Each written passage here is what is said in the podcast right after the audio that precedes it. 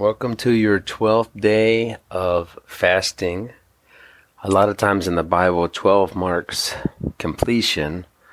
Um, that would not be what today marks for you. but you are past the midway point, and that is special. And uh, right now, there's just, just been so much cleansing happening in your body, but in your spirit as well. I just uh, was reading this morning about the Israelites, and I was reading about their journey, you know, from from Egypt to the promised land of Canaan, and we all know that story well. It's it's a forty year story, and um, but it was a two hundred and fifty mile journey,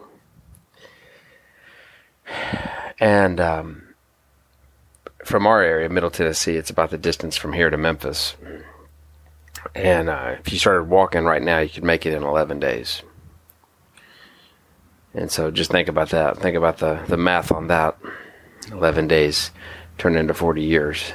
And I was just thinking this morning about we use that term wandering, like they were wandering about, but they weren't really wandering about. That that sounds so aimless and, and purposeless, like they were just going around in circles the whole time.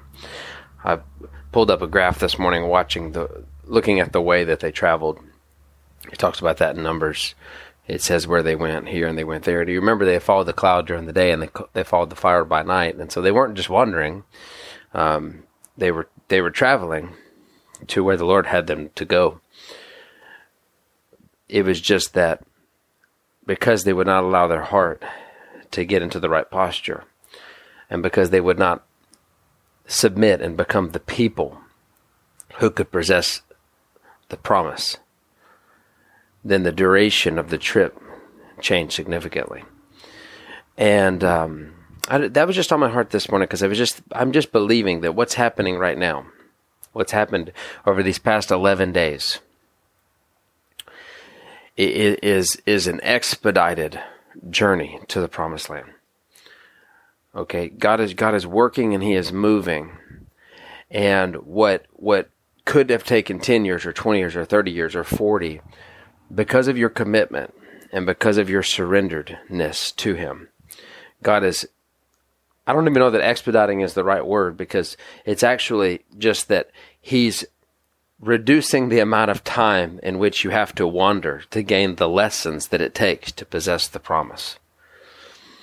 And so just rejoice in that, that every day that you're spending consecrating yourself to the Lord, that you are actually reducing the years spent wandering about, complaining, disputing, grumbling against the Lord. And instead, you're adding years of walking into the promises of God.